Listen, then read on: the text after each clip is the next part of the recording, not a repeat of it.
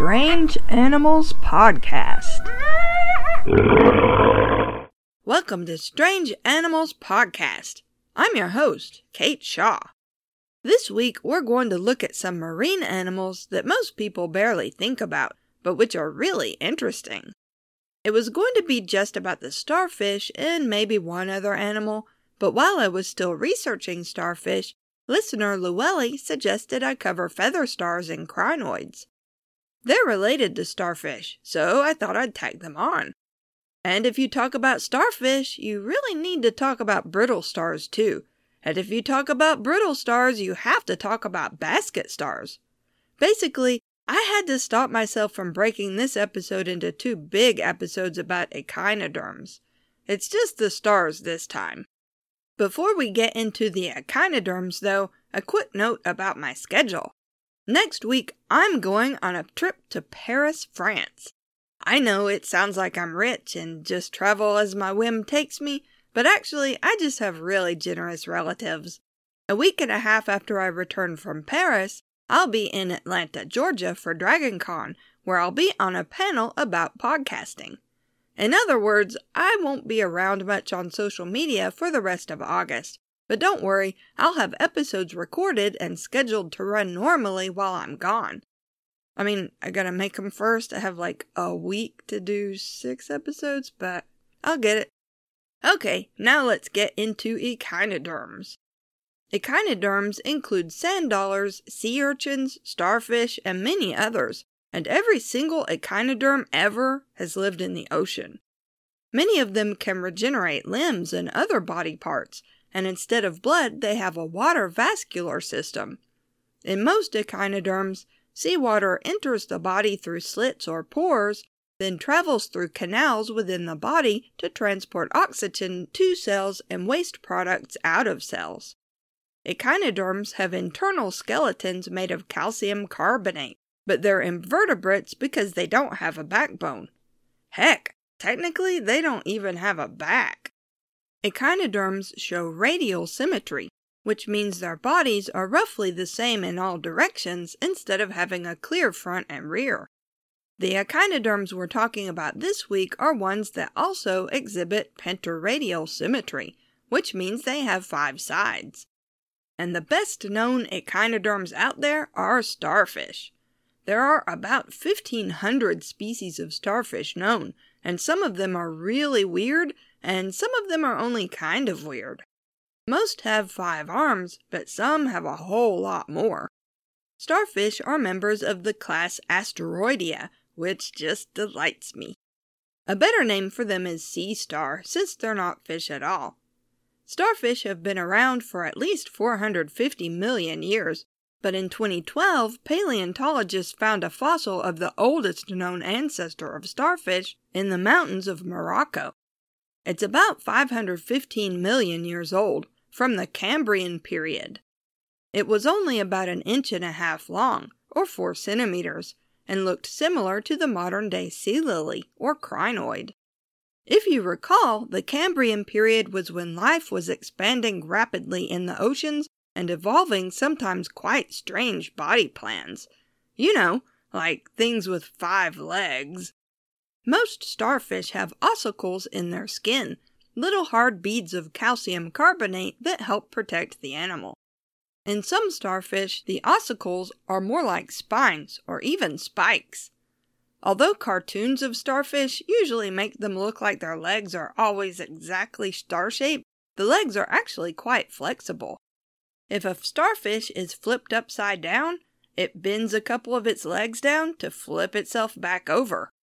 The starfish's mouth is in the very center of its body, the part in the middle of the legs, known as the disc. Different starfish use their mouths differently. That sounds confusing, but just hang on because things are about to get weird and gross. Starfish are mainly predators. Some starfish just swallow their prey whole and digest it in the stomach. Pretty normal. But other starfish... Look, I don't know how to tell you this, so I'll just say it. They turn their stomach inside out, called eversion, squish it around the prey, and start the digestive process.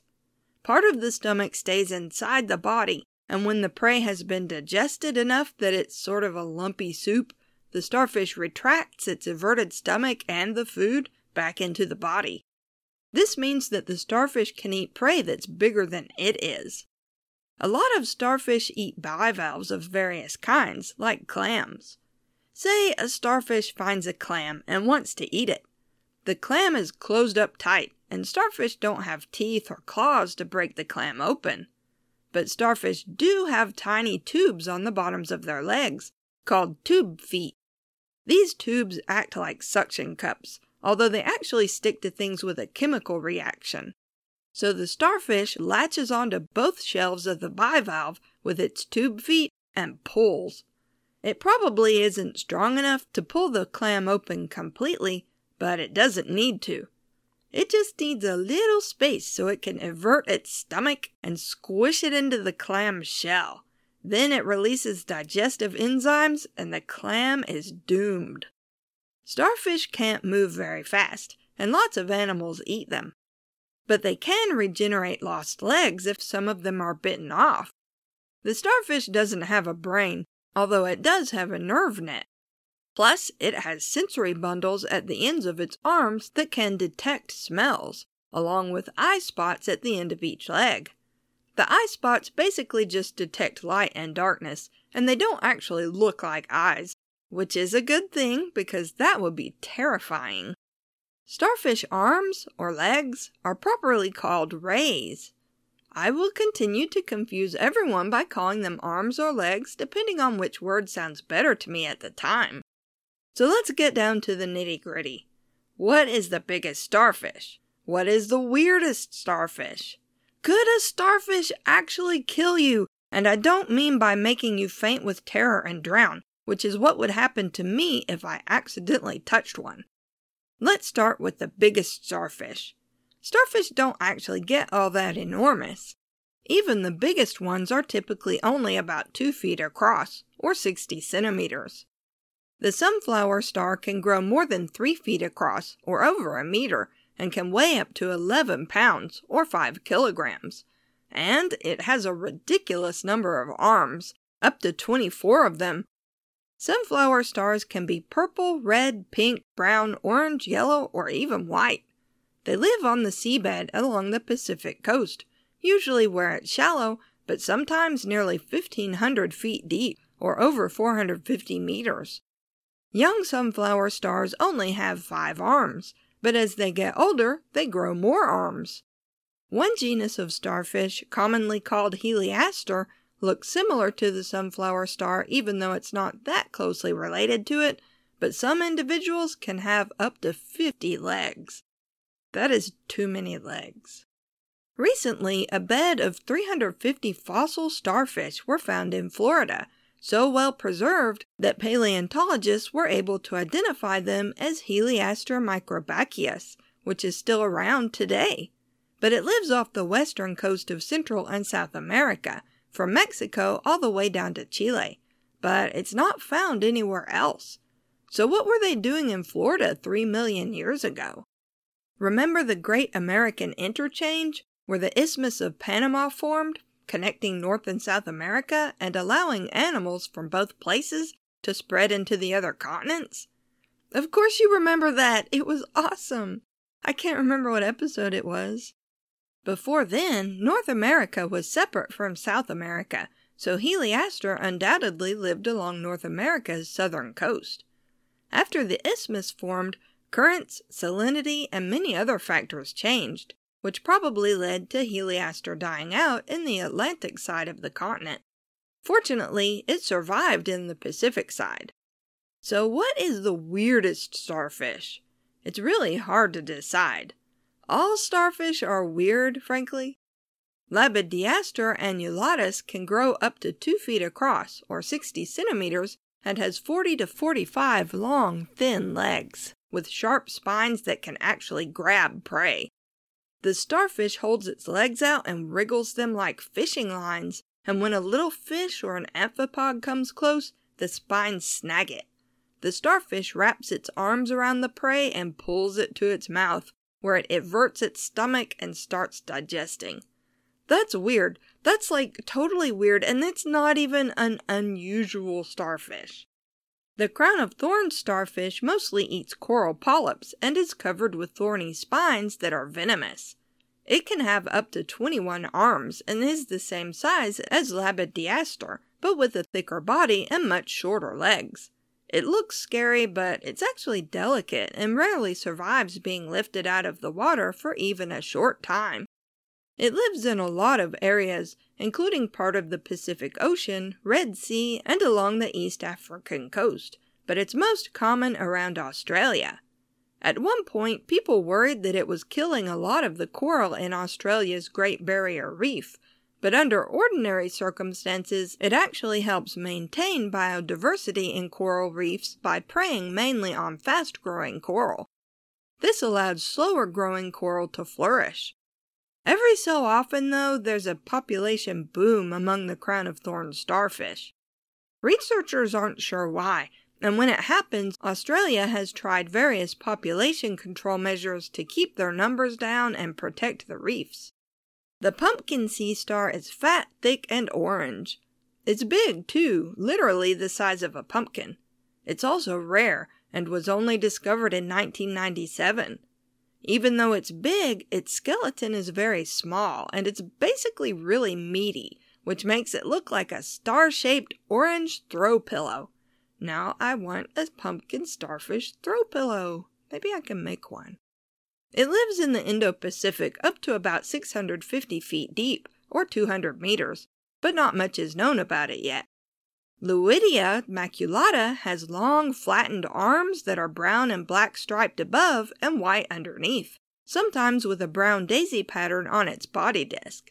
Seriously, who knew these things were so pretty?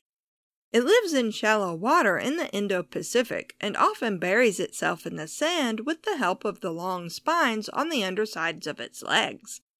It doesn't have an eversible stomach, so it just swallows its prey whole, including sand dollars, sea urchins, clams, other starfish, sea cucumbers, and snails. Whatever's left over after it has digested its prey, it spits out. The sea daisy is a deep-sea animal described in 1986 after being discovered by accident. A team collecting samples of wood from the South Pacific seabed found 9 of the strange creatures and didn't know what they were. It's small, only about 9 millimeters long, and is roughly shaped like an umbrella without a handle. Its upper surface is covered with plates with spines along the edges, and underneath it has a single row of tube feet and a membrane.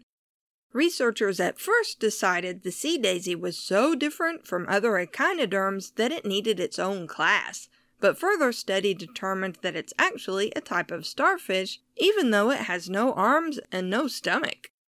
In fact, it most closely resembles a juvenile starfish, but where starfish grow arms as they develop, the sea daisy never grows arms and instead grows outward along its circumference, like a wheel. It lives among wood that has sunk to the bottom of the ocean to a depth of at least 3,300 feet, or 1,000 meters, and researchers think it may eat bacteria that grow on the wood. The membrane on its underside resembles an everted stomach. Okay, one more. A starfish, sometimes referred to as a slime star, is covered with a soft, squishy, gelatinous surface. Its body is frequently almost transparent, too. It usually lives in the deep sea, with new species found just about every time a deep-sea expedition scouts around on the sea floor. The largest are almost a foot across, or nearly 30 centimeters. Since they're so delicate, it's hard to study them, so not a lot is known about them. But there is a shallow-living species that has been studied a little more, and we know one important thing about them. If you pick up a slime star, it will secrete just ridiculous amounts of slime. This helps it keep from being eaten. The slime may also contain a soap-like toxin. That brings us to our last question about starfish. Can starfish kill you? No, they can't. Even the Crown of Thorns starfish venom won't kill you, just hurt like crazy for a few hours, or as much as a week. The venom actually chemically resembles soap or detergent, so isn't very toxic to humans or other animals, but it does make the starfish taste bad. Next, let's look at brittle stars. Brittle stars look superficially like starfish and are closely related to them. Their legs are usually very long and slender, with the legs of some species growing up to 2 feet long, or 60 centimeters. The legs are supported by a skeleton made of plates called vertebral ossicles, which resemble a bike chain. Brittle stars have 5 arms and a round central disc, with the legs much more differentiated from the disc than starfish legs are. They mostly scavenge for bits of food or eat worms and other small animals. They usually move slowly, but when they need to, they can really zoom around quickly. Their legs are extremely flexible, and they can use them for swimming or crawling. Sometimes a brittle star will raise its body disc up and walk on its legs, sort of like a spider, which is oddly creepy but also remarkably adorable. Look, I don't mind telling you, I really like brittle stars. I barely knew what they were before I started researching them, but now I think they're one of the best things ever. Some brittle stars are bioluminescent, but only along their arms. Most species can regenerate their arms like starfish can, but not as well as starfish, and some species can't regenerate at all. Brittle stars are more free-wheeling than their starfish cousins. For instance, one brittle star, Ophiocnemis marmorata, hitches rides on jellyfish. One 2017 study found that 79% of moon jellies examined hosted brittle stars, sometimes riding inside the jelly's bells, some riding in the tentacles near their oral arms. Larger jellies carry more brittle stars, while small ones usually only have a few. It turns out that the brittle stars steal food from the jellies, known as kleptoparasitism. They also gain some protection from living inside a jelly, and they get a free ride to new parts of the ocean. Researchers hypothesized that the brittle stars find their jelly hosts as larvae, ride around with them for a while, and drop off to live on the sea floor. Since the brittle star prefers tropical waters, it abandons its host jelly when it migrates into colder water. Brittle stars are divided into 2 groups, brittle stars and basket stars. Brittle stars live all over and are especially common around coral reefs, but basket stars mostly live in deep water. While brittle stars have relatively simple, snaky arms, basket star arms are long and branched. Sometimes the branches of their arms are so elaborate they look more like a kind of coral or like a tumbleweed sitting on the bottom of the ocean. The biggest basket star we know of is probably Gorgonocephalus. There are at least 10 species, and they can be hard to tell apart, even by experts. Gorgonocephalus's body disc can grow some 5.5 inches across, or 14 centimeters, but its 5 net-like arms can grow over 2 feet long, or 70 centimeters. It's white or yellowish in color, and its disc is often dark brown. During the day, it hides among sponges and corals, but at night it comes out to hunt. Basket stars mostly eat small animals like krill, jellyfish, and copepods that get tangled in their elaborately branched arms. The arms have hooks and spines all over them, too. Basket stars will sit on a rock or a sponge or something similar and extend their arms as though casting a net. When an animal strays into the net, the basket star carries it to the mouth on the underside of its body disc, and the mouth is full of spikes. Like many deep-sea animals, we don't know a whole lot about basket stars, and new species are discovered pretty frequently. The last star we'll look at this time is the feather star, but to learn about the feather star, we also have to learn about the crinoid. If you've taken a geology class, you probably remember crinoid stem fossils. They're incredibly common fossils because crinoids used to be incredibly common animals. Pieces of crinoid stem fossils are sometimes called St. Cuthbert's beads, and they've been used by humans to make jewelry for millennia. In the past, crinoids had 5 arms, but at some point each arm developed into 2, so many modern crinoids have 10 arms. In addition, some species have arms that branch. The arms have feathery appendages and tube feet coated with mucus, which helps trap tiny bits of food.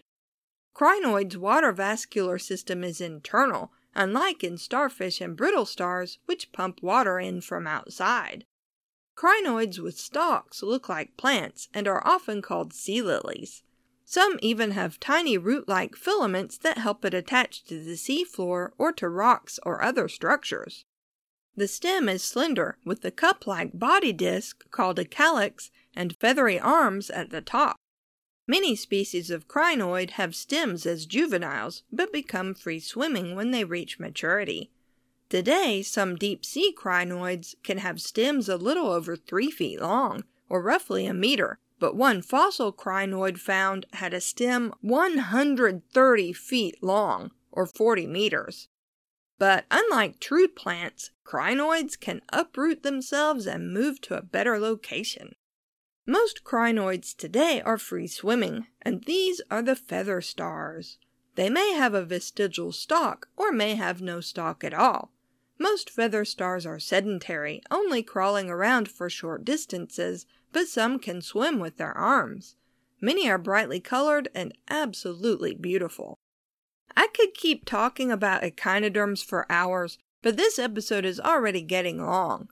Eventually, I'll do a follow-up episode about other echinoderms like sea urchins. Until then, if you want to learn more about echinoderms, I highly recommend a site called Echinoblog. It's run by Dr. Chris Ma, a starfish expert, whose enthusiastic and informative posts about echinoderms really helped me learn to appreciate them. I'll put a link in the show notes. Usually, the more I look at pictures of invertebrates, the more gross they seem, but the opposite is true for feather stars and brittle stars. They're just gorgeous. Starfish, on the other hand, I would rather admire from a distance. You can find Strange Animals Podcast online at strangeanimalspodcast.com. We're on Twitter at Strange Beasties and have a Facebook page at facebook.com/strangeanimalspodcast. If you have questions, comments, or suggestions for future episodes, email us at strangeanimalspodcast@gmail.com. If you like the podcast and want to help us out, leave us a rating and review on Apple Podcasts or whatever platform you listen on. We also have a Patreon if you'd like to support us that way. Thanks for listening.